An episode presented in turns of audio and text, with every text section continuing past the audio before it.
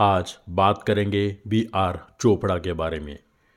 B R Chopra का जन्म 22 अप्रैल 1914 को हुआ। यूनिवर्सिटी ऑफ़ पंजाब लाहौर से उन्होंने इंग्लिश में एमए की।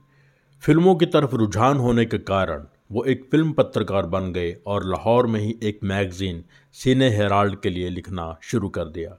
बाद में वो इस मैगज़ीन के मालिक बन गए थे।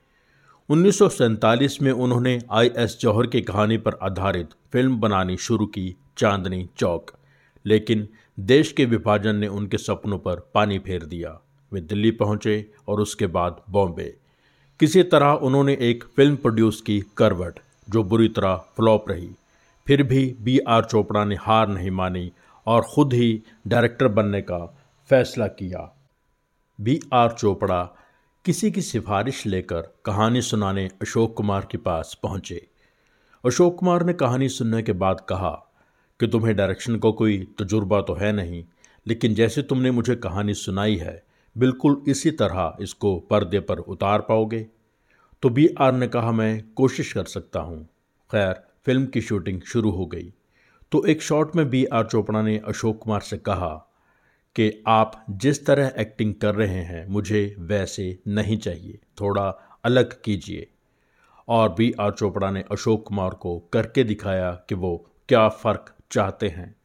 अशोक कुमार को लगा कि बी आर सबके सामने ये साबित करना चाहते हैं कि सेट पर उनकी ही मर्ज़ी चलती है।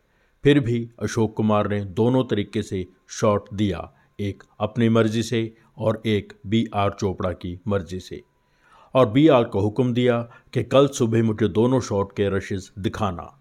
अगली सुबह अशोक कुमार ने दोनों शॉट देखे और बी आर से कहा कि जो शॉट मैंने तुम्हारी मर्ज़ी से दिया है, वही बेहतर है। अब से जो तुम कहोगे, वही मैं करूँगा। इस तरह शूट के पहले ही दिन बी आर चोपड़ा ने अशोक कुमार को इम्प्रेस कर दिया। वो फ़िल्म थी अफसाना, जो 1951 में रिलीज़ हुई और बहुत बड़ी हिट हुई। अशोक कुमार के साथ हिट फ़िल्म बनाकर बी आर चोपड़ा ने इंडस्ट्री में अपने पैर जमा लिए। अगले एपिसोड में बात करेंगे कि बी आर चोपड़ा के मन में बिना गीतों के फ़िल्म बनाने का ख्याल क्यों आया और वो फ़िल्म कौन सी थी।